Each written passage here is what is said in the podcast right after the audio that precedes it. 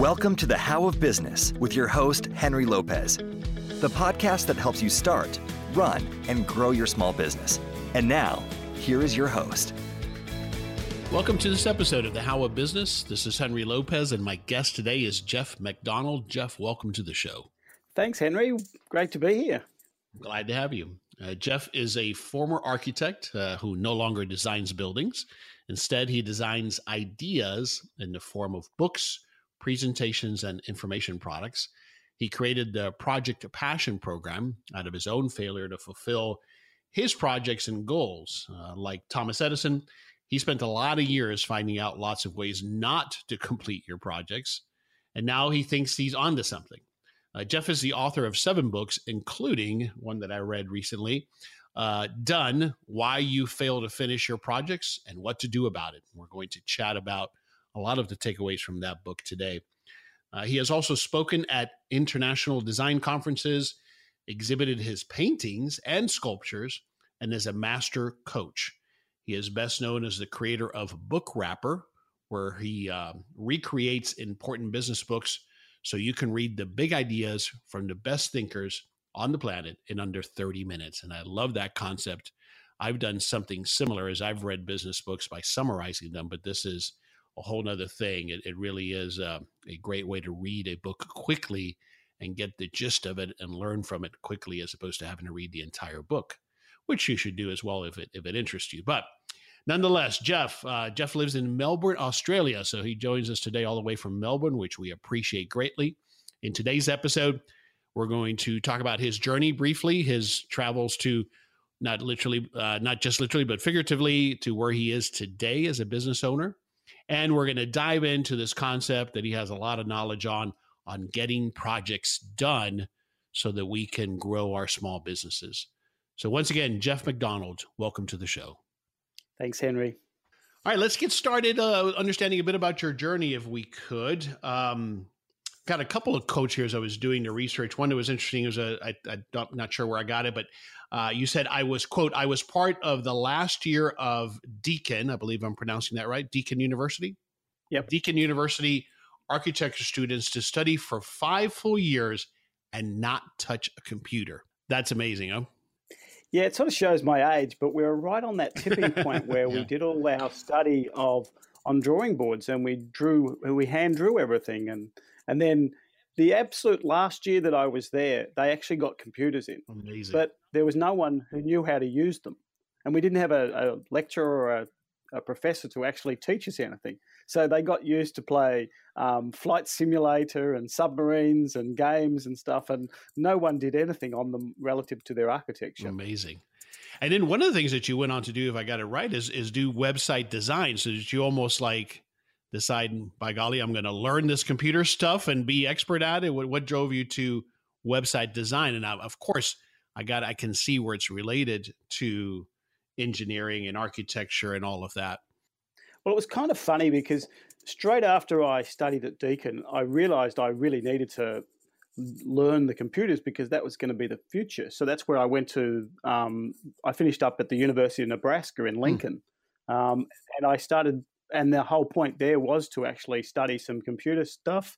Um, after that, I worked in London for a little while as an architect, and I really got to the point where I really didn't feel like I fitted into architecture because it's such a detail oriented thing, whereas I was into the big picture. Mm. And I started studying the computers from the point of view of where the technology was taking us, where the industry was going. And because the whole industry was still at that point where they were barely touching computers themselves, it was like, I don't want to spend my next five years sitting on a drawing board doing stuff that's already effectively obsolete. Right. So that's where I quit architecture and I, I got lost for a few years there. I studied art and was unemployed for a while and didn't take jobs. And eventually I took part time jobs and finished up. And this is the irony I, I didn't want to sit on a computer. But here I was, I created a web design business because that was where things were actually heading to. Um, yeah. And that was fun for a few years, but it got too technical for me. So I was interested in the technology, but not really the techo person, so I could build a basic site, but it started to get very complex for me, and I probably should have just built a team around yeah. it. Um, but in those days, I don't think I had my head around that. I was just sort of following my nose. So I think of myself as probably an accidental entrepreneur from the point of view that I really, after spending so long at university, I just didn't feel like I wanted a job. Why would you want a job when you have to turn up and you had to sit in the same desk all day and you had to do one job? Whereas when I started looking for jobs, I actually wanted I wanted to do that job and then I wanted to do that job and then I wanted to do that job and I really wanted five jobs at once. And the idea of just doing one never appealed to me. So that's where I think I chose to go down the entrepreneurial journey without even knowing that I was doing that. It was more a case of I just can't find the job I want, so I'll just do this for somebody. Oh, and then I'll do this for somebody. And that's why my career looks like a bit of well, a dog's breakfast, where it's website design and coaching and training programs and board games and all these things that happened along the way. Yeah, very interesting. So you obviously were not cut out for the typical work environment and working one place for a long time. Eh, architecture wasn't as it turned out for you. What led you to study architecture to begin with? Was it an expectation? Was it your parents' guidance? What what led you to go that route in university? Well, you'll probably laugh at this too. Talk about someone who doesn't actually plan their life, but it was a bit of an accident as well. Um, originally, I was going to be an accountant because I figured I'm going to be rich, so I might as well be an accountant so I can add up how much money I'm going to be. There's a career plan for you. Um, and then as I got through that, I realized that I could never balance my balance sheets. I'd always get about 95% on my exams, which is pretty good, right. but I was always chasing those ledgers around the the balance sheet and couldn't quite get them to work. And I thought, oh no, that's going to be a frustrating career. And I literally went into the careers guy and said to him, um, well, I don't want to do an accounting anymore. What do you got for me? And he pointed me, said, you like graphics, don't you? And it's like, oh, why don't you consider architecture or drafting? And when you think about it, that's a bit of a tenuous connection that just because I like to do graphics, I should do architecture. but that's how I finished up in architecture. And I, and I absolutely loved architecture it was just that the studies, when you study buildings and that, you actually get to design everything. Whereas when you go into architectural mm. practice, mm. At least for the first couple of years, all you get to do is the toilet details right. and a few really minor things. And it was just like, this is such a disconnect from what we were studying. Yeah, I can see that. It's so painful then after you get into the reality of working in the field and, and starting to start a practice. So I'm, of course, curious how did you end up in Nebraska? I actually applied for a student exchange program and I applied rather late. It was this is the time around when Crocodile Dundee was popular and there was more people from the US and partly population wise coming to Australia and they couldn't get enough Australians to come to America. So they should have actually de- deleted my application or told me to wait again till next year. And they accepted me and they said basically you could have um, Kansas State or you could have Nebraska. Wow. And before I could reply, um, they said, sorry, Kansas State is closed. It's Nebraska or wait for 12 months. And it's like, okay, let's go. So it was a bit of a, it's sounding a bit odd here. There's three sort of lucky things that just happened, but I think it was a good move because it really expanded. I think it was the, the point where you go from small town Geelong, which is an hour from Melbourne, which is about, it's now got a, it had about 100,000 people then. So it was a modest sort of city, not big though going to Nebraska, which was actually the, the same size, but it really opened up my world to just see meeting university students from around the world that were all studying there, hanging out with all the locals, getting into the football and all that sort of stuff. It was just a real eye opener for me. Mm-hmm. So it was an education in all sorts of ways. I'm sure. I'm sure. Quite the experience. All right. So along your path, you did some designing of board games. Tell us about that. Yeah, that was another one of those things where I I think again at the bottom, at the heart of things, I'm a creative and I just create stuff. And I was running some training programs, so I just created some board games as something we could play in the training programs. And people said, "Where'd you get these from?" And I'm like, "Well, I just made them up." And they sort of looked at me really dumbfounded, as, "What do you mean you made up board hmm. games?" And then word got out that I made some board games up, and other people said, Oh, I want one of them for mine. So I had a few clients for that. And the really interesting thing when I started designing the board games was when I realized the real reason why I quit architecture. And it sort of flows into this conversation around the projects piece. Um, there's a learning model called the 4MAT model, and it was by Bernice McCarthy, and it was designed for school teachers. And the idea was that different people in the classroom had different learning styles, and she identified four. Some people want to know why this is important, so you need to address that. Some people want to know just generally what's the concept or the solution here, so you need to address that. Some people want to know how you actually do things. What are the process? What's the steps? And some people want to know what this is connected else to. And you need to work through all four of those to make sure everybody in your audience was covered. And what I realized when I found that and was doing the board games, that the board games are very much a how process. It's about, if you're playing Monopoly, say, it's how do I get from um, zero to buying buying Mayfair and winning the game. So you're looking at strategy in how you play and design board games. But the whole architecture piece is all about the what, because the builder does the how, and the architect only does the what in terms of they say this building looks like this and it looks like this shape, and here's where the windows go, and here's where the doors are. But they're not allowed to tell the builder, there's an unwritten rule there, you don't tell the builder how to build it. And I was much more interested in the how of things than I was for the what. And that made sense to me as why architecture didn't quite fit and why they went down certain paths where I kept butting heads because I wanted to go do it a different way. So that was kind of a big learning for the board games. And over time, whilst I produced a handful of them, they just became really big exercises. They were quite complex things to design because I was trying to design them from the point of view of replicating an idea in someone's business, and it just became a bit hard. Um, so that worked for about 12 months, and after that, I, I went on to the next thing. Very interesting. And so you touch on it, obviously. So you said it has something to do with the learning model, but you talk about it in the book as well as it relates to getting projects done. So help me with that connection. What what is it about board games that can help us with getting projects done? Or what is that connection there that you talk about in the book? Well there's probably two parts. The first one is in the last couple of years there's been a really big push around uh, how corporates are trying to design work. And you might have heard of the term gamification. Right so people were realizing that young people, including myself, sometimes would actually play board or not board games, electronic games, and they'd play them for hours, and they'd be so engaged you could almost never get a conversation out of them. So the, they started to look at the principles of what engages people around uh, um, electronic games and how we could apply that to workplace. So they were looking at um, small tasks, giving people immediate rewards and satisfactions, giving them goals, that sort of stuff. So that's gamification, which part I'm about to introduce in the next program I want run as a, a way to design your project. That's probably a more advanced strategy. The other side of it is when we go back to that 4MAT model of why, what, how, and what else, that if we look at the way most projects are designed, they're only pro- designed around the what. So we design our projects to say, hey, here's where I am, this is the goal I want to do, and here's a couple of things I need to do to get there. We don't talk about the why, and we don't really talk about how we're going to do it in, in a holistic sense. And in my book, I talk about um, the difference between planning and design. And generally, we plan things, but the plan thing's very much about the doing.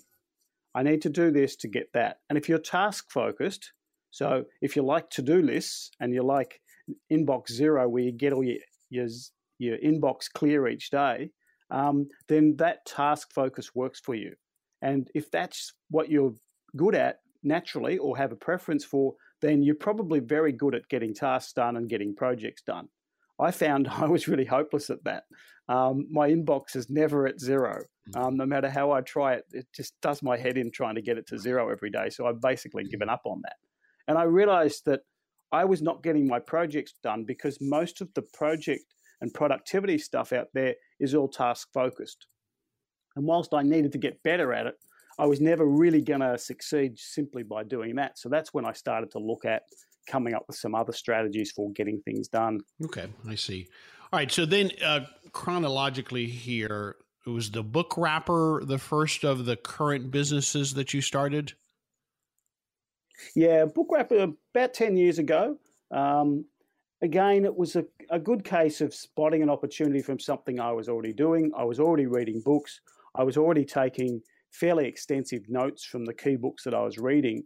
And then it was suggested that I needed um, a small, low hanging piece of fruit for my business. So, what's an entry level product that I could create that doesn't take up too much mm-hmm. time. Mm-hmm. And when I started doing the book wrapper, so the other piece was I used to love drawing visuals and diagrams and things. So it wasn't just words. It wasn't just about taking the words and making less wor- words out of the documents like the Reader's Digest condensed version.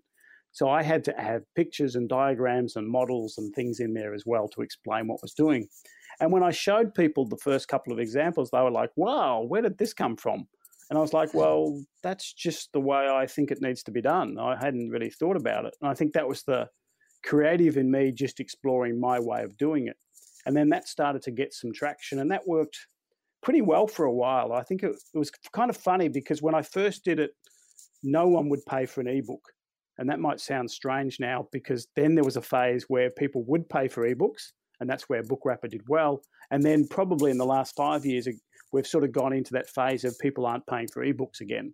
So it had a few evolutions and variations to grow it. Mm-hmm into a business, and it it gave me some good branding and positioning, and it never quite got to the point where it filled my whole income just from one that that one stream. Okay.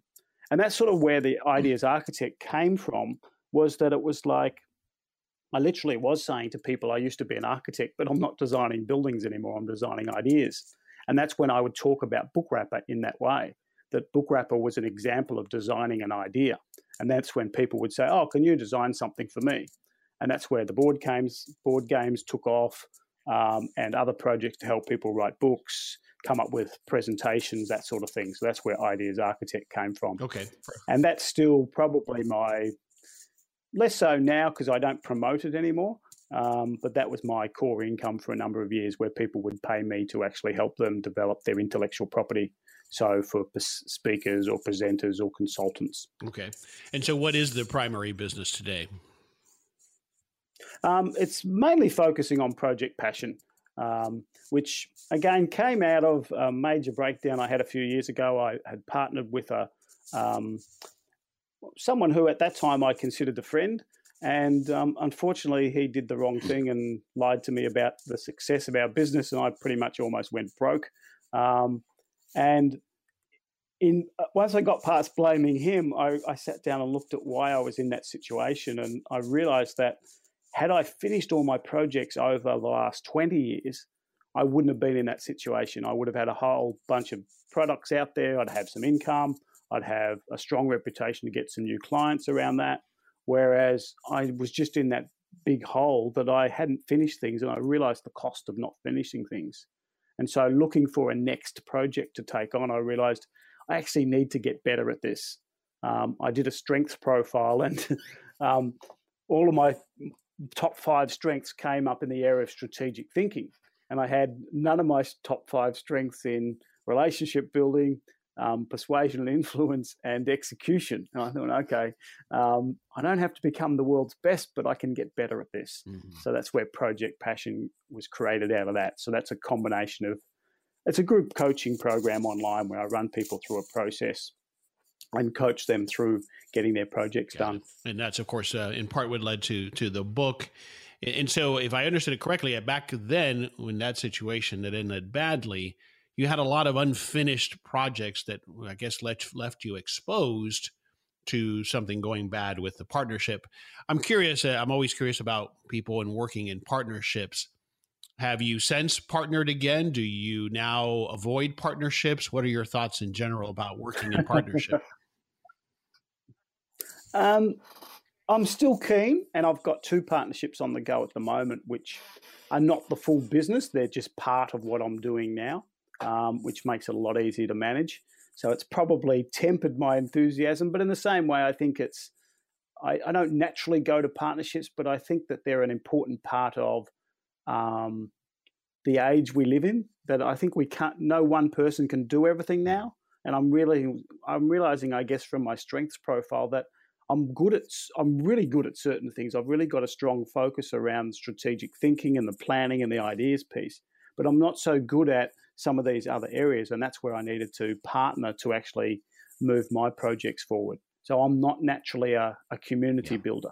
So therefore, working with someone who's a good at um, networking and linking up with people and building a community, uh, that can actually really be a good gift for me but it can also be a gift for them because I can come up with content and ideas and programs for them that suits my strengths. Yeah, very interesting. All right, we'll start diving into the the getting projects done topic, and of course, the book is all about that. I, think a good place to start, Geoff, might be in this distinction that you make between planning and design, and if you could explain that, and, and then we'll chat about that. Yeah, I touched on this earlier, and so around the the 4MAT model that most of the planning focuses only on the what, and it's also even when we do the how, it's very task focused. And that's one of the big distinctions I, I learned fairly early on that if it's task focused and you're task oriented, that's probably enough for you. And it's no accident, you know, 90% of your project management material, getting things done, all of that stuff's written from the task focus. But if you're not task focused, and I'm not very task focused, so therefore I needed to find another way. And the key idea that underpins project passion is that our projects fall over from a lack of motivation. And if you think about that in that 4MAT model, the motivation's in that why area. So you've probably heard Simon Sinek's book Start with Why, which is certainly a good one to read. And I started to realize, well, we actually need to add something into our projects about the why frame. And we also, what I realized from not so much my architectural planning, but it fitted was that the environment we are in actually has a bigger influence than than us. So if you think about it, if you were um, on your own on a desert island, you're probably not going to be motivated to do a lot of stuff. Whereas if you were sitting in a room and everybody, like let's say a library, and everybody around you is already working, got their head down, and it's quiet and they're working, you walk into that environment, you're more likely to work. And so our environment and the things outside of us really have a big impact on how we, um, what would be the way, how we act or how we, our way of being in that situation. And that's when I started to realize that if we simply plan the actual tasks, so that's what I'm focusing on. When I say planning, I'm talking about the tasks. Whereas if I actually design the bigger context that we're actually going to operate in, that can actually have an enormous effect. So, for example, um, probably the classic one for myself and many others is have a look at your office right now. So if you're in your business and it might be a retail space or you might be at your home office or working in someone else's office or a, um, a co-working space, have a look and see what are the criteria for is it clean, is it messy, is it cluttered, is it noisy, is it quiet? And these are the things that are actually going to determine how effective we are at getting things done. So, for example, apparently creative people are actually more prone to like clutter, whereas less creative people will get rid of the clutter. So it's not one fits all. It's actually trying to find the same with the strength profile. It's trying to find your way to get things done. So if you're task focused, just plan and get on with it. If you're not task focused and you're not quite getting it done, start to look around your environment and your habits and your motivation to give yourself a bit more fuel to get things done. Right, but of course, then it gets complicated when you have a project that includes other people that have different uh, approaches, different learning models, right? Yeah, absolutely, and and that's the the classic one of whenever you work with other people, everyone else has always got a different way of doing it, different way of working, and you've just got to find ways together or separately. So, for example, um, one of the things that stood out in the research that some people are great starting projects. So I'm great starting projects and I'll start lots of projects. I just wouldn't finish many of them. Whereas other people would find it really hard to start projects. And once they got started, they were great at finishing. And that's part of finding out around your team or the people you're around what's going to work for them and what's going to work for other people. So, for example, um, noise and music can really annoy me. So, therefore, I don't want to be sitting next to someone who's got music playing because that would just distract me. Whereas they might need the music to actually, you know, shut out the rest of the world and get them to focus. And it's trying to find out what are the different ways that you personally get things done. And then, as you pointed to, how do we do this as a group so all of us actually benefit and not be competing against each other? All right. So in the book, you lay out what you call the seven rules of done. And I wanted to just spot on a couple of them or a few of them, depending on the time here. Can't go through all of them, but But the first one is still related to what we're talking about here, which is you say stop planning. And I think I'm I'm starting obviously after reading it, I understand some of it and then chatting about it. But it, it's still something that I struggle with, for example, on how much planning do I do versus getting started. And as you say, stop planning, start designing. I was hoping maybe you could give me a good example or a simple example of how you apply this. So we do less planning and start more designing. Is there an example you could walk us through that comes to mind? Well, there's a couple of bits to this that we've talked about the bigger piece around just decluttering your office might be the key. And it and it's not anything to do. It's not necessarily going to be a task you write down in a plan. But so, so these might, are, I'm sorry to interrupt you. So these are more things about creating an environment that's conducive to me getting my project done, not so much how I how I designed the project in the traditional sense. Is that where I'm kind of losing it a little bit? It's kind of got both. So okay. there's two parts. So the stop planning firstly says so that the architectural approach was that you actually designed every single thing. Right. And and that made sense because you then had to hand the plan over and someone else is going to execute the plan, being the builder. Um, so there's two parts to this. One is that we need to stop planning from the point of that view that some of us underplan as in, oh yeah, I'll just wing it and see what happens. That's not quite going to work either. Some of us overplan. And for us overplanners, for example, me, I used to get to the point where I'd plan my project so thoroughly, I reckon I knew exactly what was going to happen and what wasn't. And it would suck the juice out of it. So part of it is not to overplan. And the key to that is to actually have enough to know, hey, here's the destination I want to get to. And here's what I need to do in the first week or maybe two weeks. But you actually don't have to plan out much more than that. So the golden rule is do I know where the finish line is? And can I get started? And then you can work out a lot of it along the way. So if you actually just plan your first week, perhaps, um, then you can actually just get down the road a little bit and find out what you're actually going to need. Because the mm-hmm. problem with over planning things is we we put all these things in and think the world is a particular way, but really a plan is really just a guess of how it's all going to play out.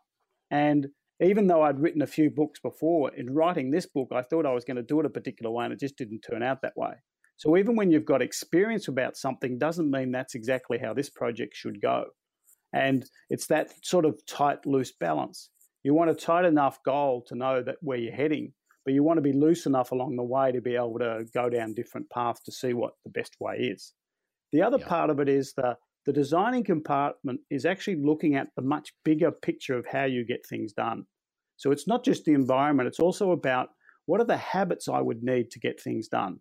So, for example, um, what I've been training myself to do at the moment is I literally get up in the morning, I do a quick meditation, I grab some coffee, and then I go into my office and I do two hours of work before I look at emails, before I answer phones, before I do anything else.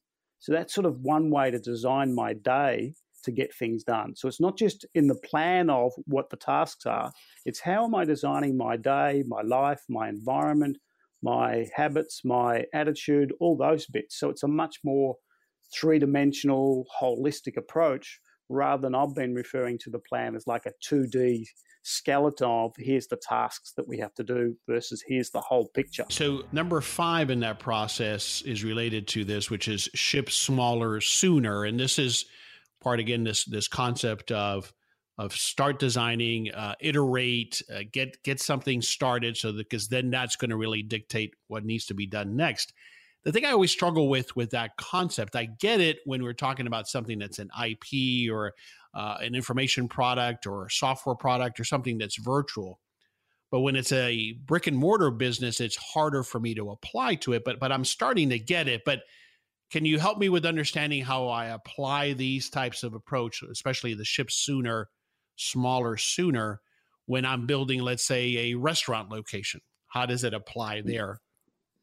Yeah, it it's it comes from the Scrum, Lean, Lean startup sort of idea that if you're trying to innovate with something, you the key is actually to create small units of things so you can get feedback on them.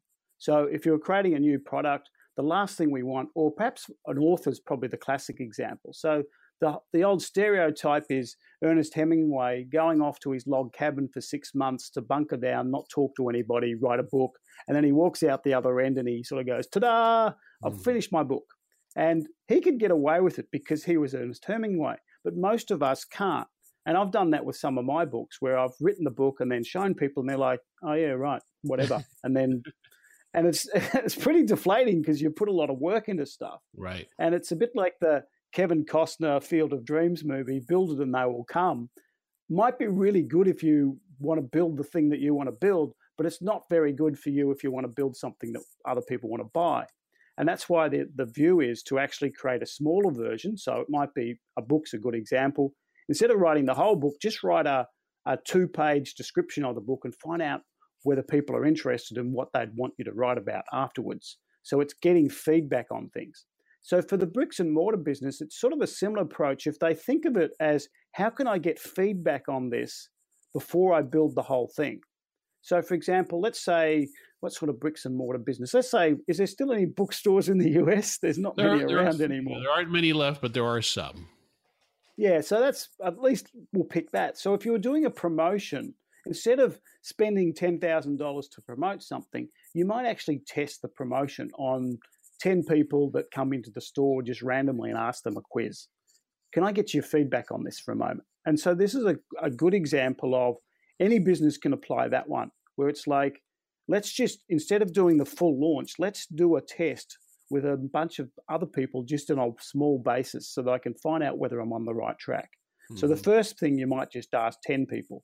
Then you might do a formal survey, or you might do a mini launch and then you do a bigger launch. And it's not necessarily, um, you still might want to build your big launch, but hopefully what we're trying to say is you're going to get feedback from people on the way so you'll know how to do that final thing better than if you'd just done it from what you thought was a good idea in the beginning. And that's that's the underlying principle of how can I test this? How can I get feedback on it? How can I test this? How can I get feedback on it? And that way the idea is that hopefully we're two things happen. A, we're getting feedback from our customers, but we're also engaging the customer into our business. And that's a really, really crucial mm. philosophical change of point of view from what we're used to doing and what we're always told to do.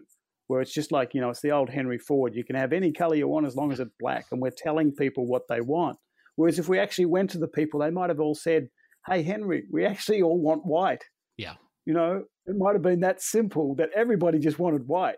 They just didn't like black. I know there was other reasons for that story with Henry Ford, but it's really a case of if we can go to our customers and listen to them and also create stuff from their point of view, they're way more likely to buy from us. And that's a really simple idea that we can all apply in different ways.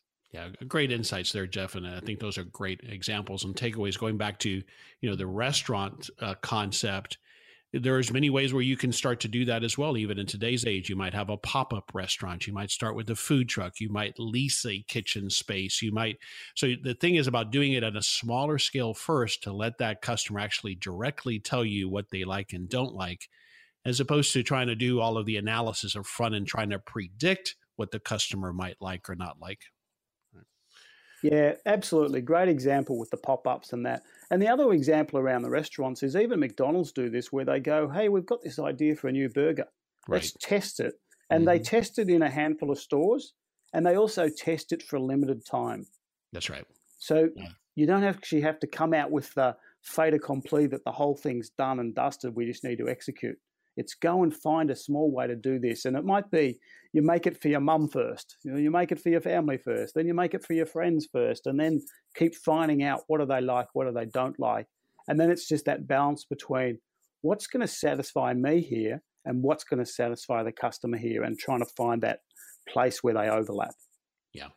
And then again, how this relates to getting projects done is if we try to overanalyze and overplan at the beginning, it, it, it, lends itself more now to lose its motivation for all kinds of different reasons. And the reality is that in all likelihood, a lot of those decisions you make have to be made again or are wrong, or assumptions that we've made have to be tested and validated. And so all that effort and time that we've spent in over planning are often for naught. In fact, quite, quite uh, even more so, they, they drain us from likely getting this project completed, isn't it?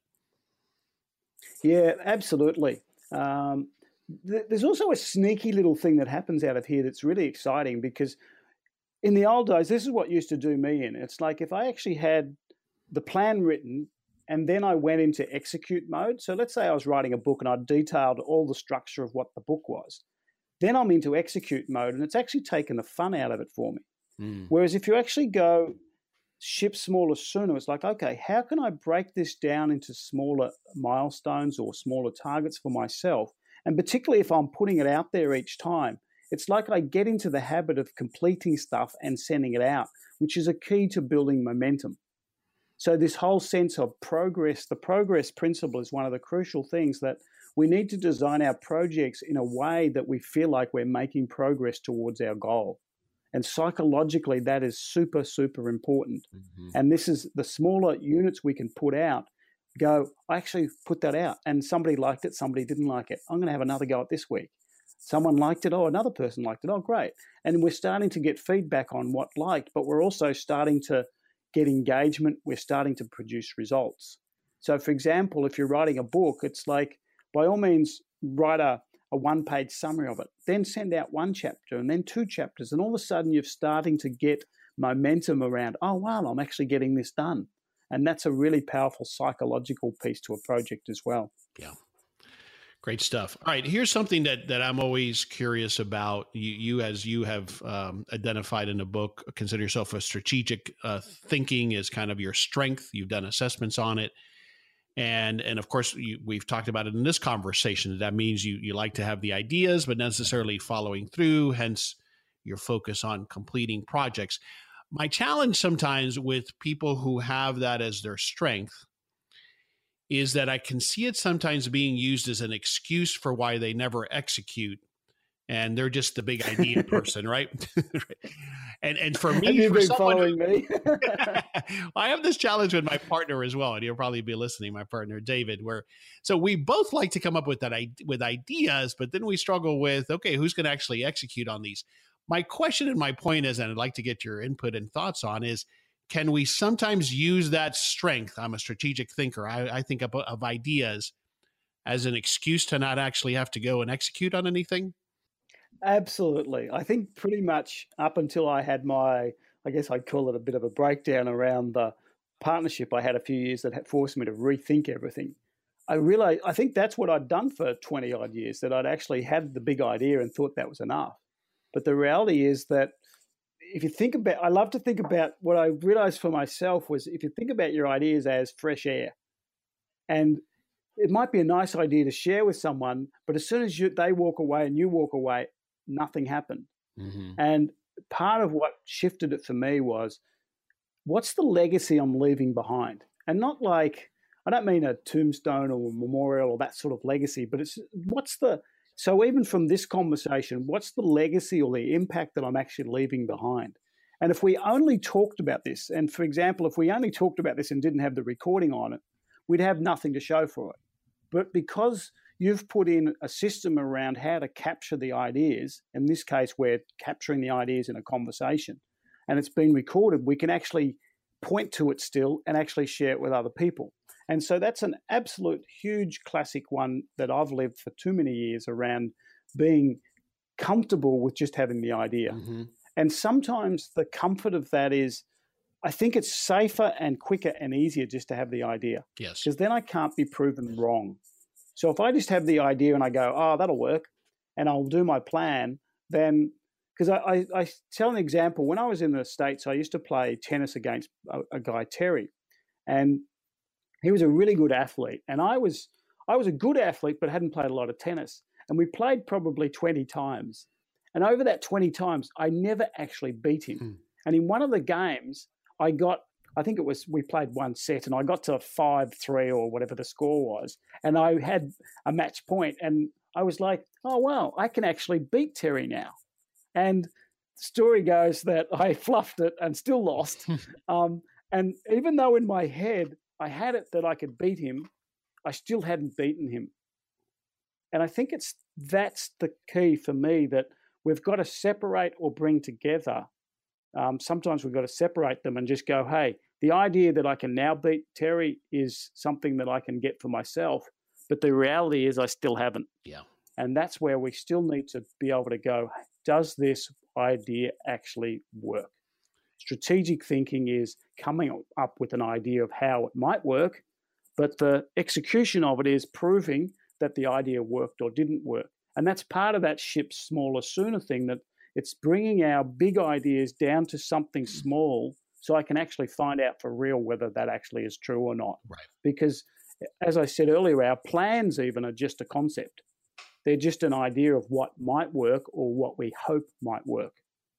And this is the key. It's, I think we've just got to bring it back to if we're engaging with people or we're producing physical results each time. So we're actually introducing a new item to the menu. We, we can see it, we can get feedback on it. This takes us out of our strategic thinking. We need to be strategic about what we're going to do. Otherwise, we can work on the wrong things. But at the end of the day, we want to see that strategic thinking and connect it to a result. And that's really the, the way I've been able to realize that that's not enough anymore. Yeah. Yeah, a lot of great stuff there, Geoff. I, and I, if I'm processing it correctly, I hear that you you have to hold yourself accountable to that, to the like you did, realizing that a lot of ideas started, not too many completed. But then you, you need to find a better way to get things done, hence what the book is about. And like you said, starting smaller, iterating, those types of things, and and finding what works for you within that that's that framework.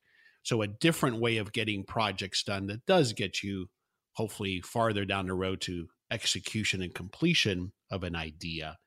Um, and then you yeah. then you've been touching on it, but I want to I want to start to wrap it up as far as the seven rules with the last one, number seven, which is you have to change, which is a lot of what you're talking about. So these these habits that we bring to these things that we need to change, and that's a key component, right? Yeah, absolutely. I think if we, it's, I, I, I, think they quote this back to Einstein, but it's basically if we do the same thing over and over and expect a different result, well, that's that's the definition of insanity. Mm-hmm. And the reality is, if you're actually going to produce a result that you haven't done before, you're going to have to change the way you do something along the lines. And I think habits have become a really popular thing because of where the neuroscience is now pointing to that up to 40% of our decision making is supposedly now a habit. You know, we think we're walking into the store to buy, let's say we're going into a restaurant that we're thinking we're looking at the menu, choosing what we're going to have, but really we're going to go back to the same old thing we had last time. And when we realize that a lot of our things are consistent like that, if you think about that, 40% is a lot. So it gives us room to actually grow ourselves and also take on new actions that hopefully lead to new results. And that's pretty much where I realized that one around strategic thinking for me was that was a habit that I'd built up, that I got satisfied just by thinking about things and I was stroking my ego, but I wasn't filling up my bank account. Mm-hmm. Whereas what I needed to do was translate those ideas into some tangible result for other people. And then I could actually prove A, that the idea worked, but I could also have something that helped other people and, and boosted my bank account. So it's finding out what are the habits that work for us, what are the habits that don't work for us so well. And that, if you can actually change that, that's when your performance around your projects is going to change as well. Yeah. And in your book, you mentioned another book, which I happen to be in the middle of reading, which is The Power of Habit uh, by Charles, I think it's Duhigg. I'm sure I'm pronouncing that wrong, but fascinating book that you reference as well. And you've done a lot of study on this topic.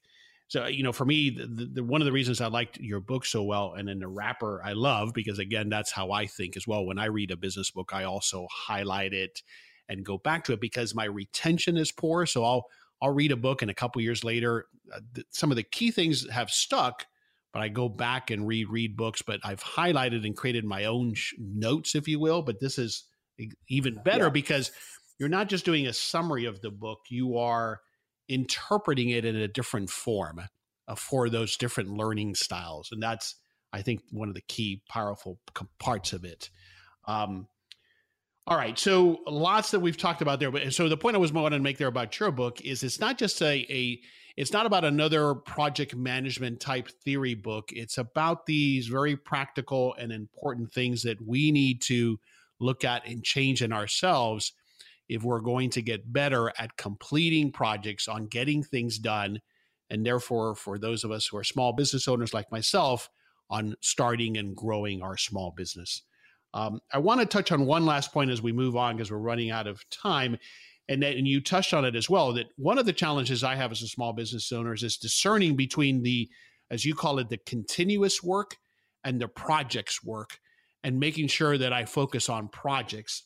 Give me some some thoughts or tips there on how I do that more effectively so that I can focus on the projects that move my small business forward as opposed to the stuff that I could probably delegate or outsource. Yeah, great question. So, firstly, just to explain that the idea of continuous work is there's some tasks in our business that are always going to be there. And probably the classic one is email. Um, no matter what I do, even if I get my inbox down to zero today, there's still going to be more that come in tomorrow, and I'm going to have to do the same thing again tomorrow. Um, the same could apply to your finance, getting customers, serving your customers, doing some admin, all that sort of stuff. So there's certain things in your project that you, sorry, in your business that you're just going to have to compete, complete every day. That's continuous work. The problem with the continuous work is that there's no that actually doesn't grow or change things. So therefore, we need projects to actually add in, innovation or change or growth into our business.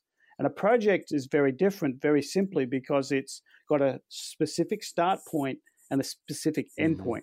And usually a project doesn't have any um, workflow around it. So when we just create a project from scratch, we need to create a workflow around it. And that's the opportunity to do things in a different way.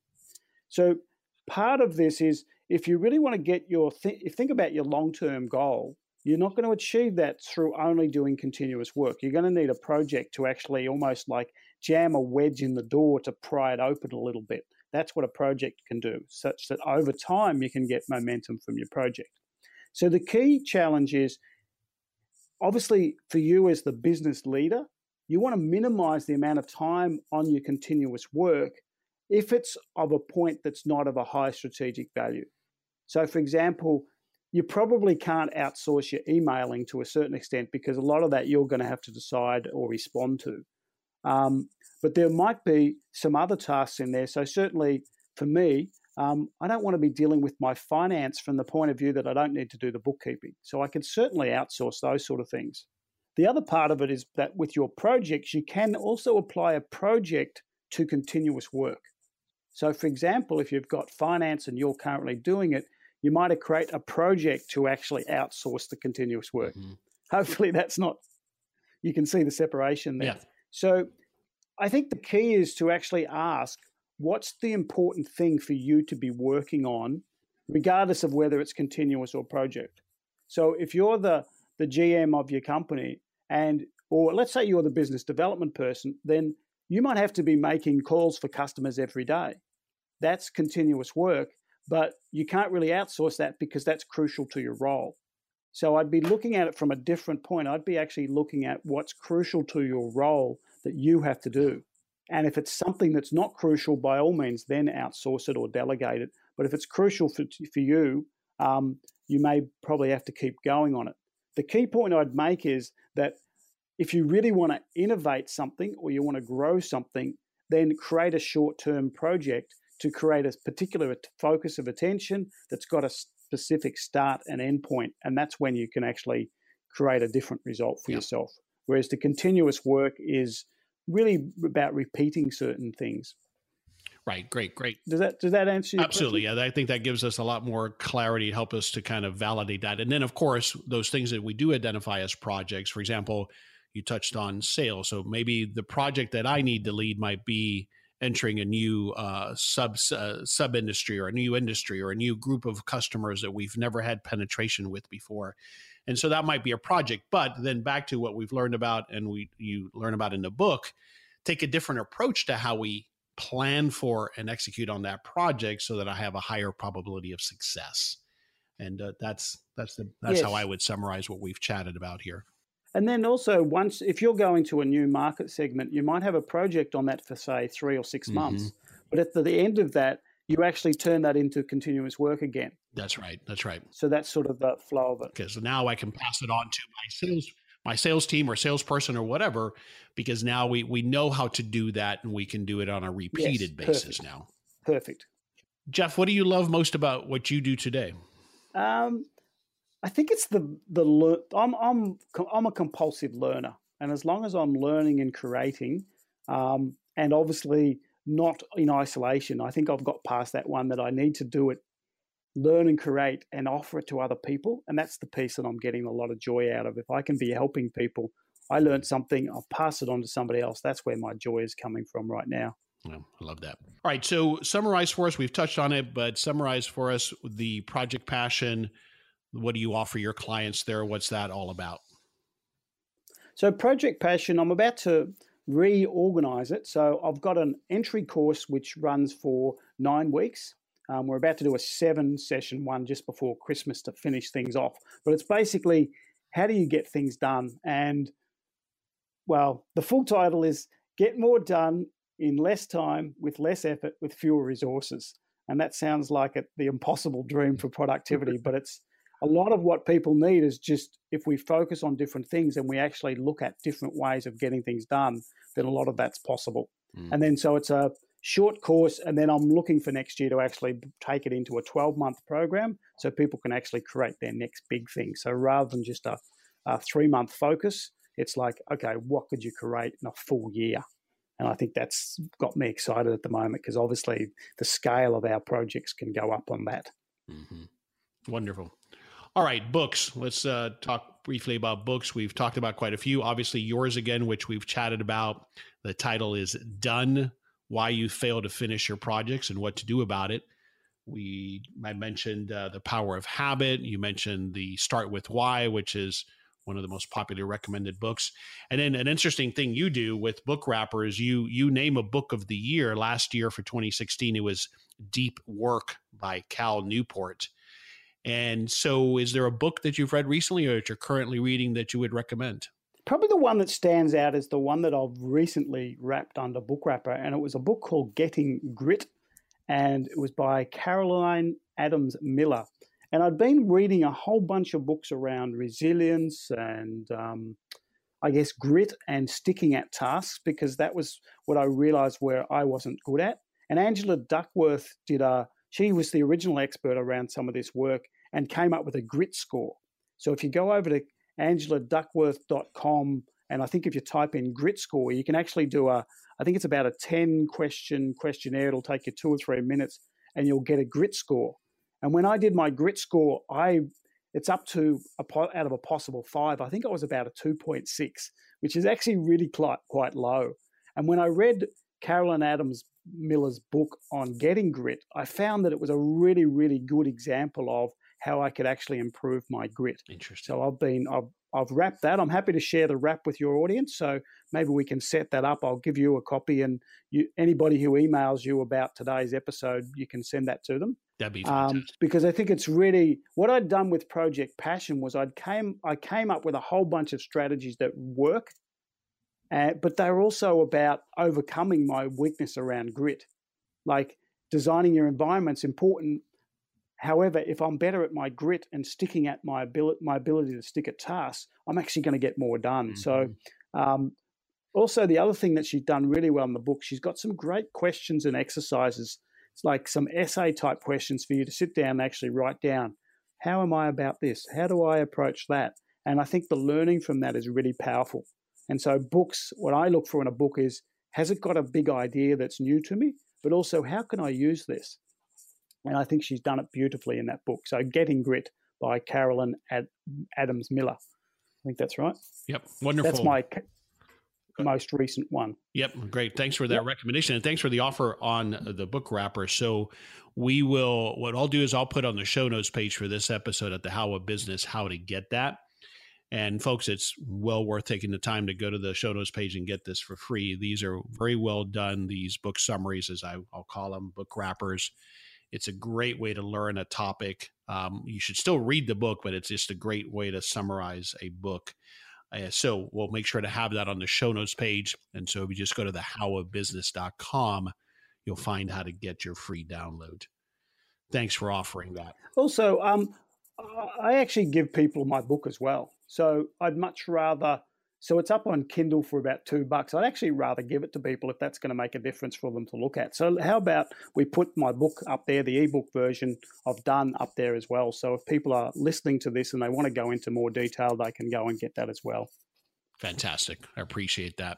All right, so you got to take them like you got to take them up on that. If you're listening this far on this episode, then this was of interest to you. I assure you, these downloads will be worth your time. So thanks for that, Geoff. All right, we'll wrap it up here. Last two questions, and and you, you mentioned uh, a little bit ago about what your legacy is, and thinking about the legacy you leave behind, and the legacy you leave behind with this conversation. So, what is that legacy that you'd like to leave behind with this conversation that we've had for the past hour or so? I guess my intention is really just I hope I've added some value or given some pe- people some. Um, I call it an opening for action. It's like, is there one idea that you can take away that you can go and do? And hopefully, we've pointed to a few things that are practical things that you can at least go away and test. And that's what I'd love from this conversation. If people have spent you know 40 45 minutes listening to us that hopefully they've gone away and done something that then makes a difference in their life or makes a difference for someone else. So it's part of being that ripple effect that maybe today I can just be that little stone that creates a ripple for people to go and make a difference in their own life. Otherwise, you know, if we're only listening to things, it's useful and it's probably not going to have much impact. So go and take some action from today. I think that's perfect. I think that's a great, great piece of advice. I, I find myself doing that sometimes. Well, I'll listen to a lot of podcasts or I read books, but then taking an action to start to actually make that part of how I do what I do is really the win. And and I would recommend that the action be, and not because you're going to my website, go to go to Geoff's website, but read these materials, learn how to do projects differently, and I, I think that's a huge start in getting us to be more effective as business owners and help us grow our business. So thanks for that guidance. Where would you like us to go online to find out more about you and uh, and about the business? Um, probably the two, well, there's a couple of websites. Probably the main one is geoffmcdonald.com. So Geoff as in the English spelling, G E O F F, and McDonald as in Ronald McDonald, geoffmcdonald.com, and also the projectpassion.com.au site. So that's an Australian site, or the Australian domain name, projectpassion.com.au. Wonderful. And if you didn't get that, we'll have that on the show notes page as well. Perfect. Geoff, this has been a fantastic conversation. Thanks for uh, going longer than than we anticipated here, but uh, it was all great stuff. I appreciate you indulging me with all the questions and for taking the time and sharing your knowledge. Thank you. Uh, thanks. My pleasure, Henry. Thanks for having me on your show. This is Henry Lopez, and my guest was Geoff McDonald. Thanks for listening to this episode of The How of Business. We release new episodes every Monday morning, and you can find our show on iTunes, Stitcher, and at our website at thehowofbusiness.com. Thank you for listening to The How of Business. For more information about our coaching programs, online courses, show notes pages, links, and other resources, please visit thehowofbusiness.com.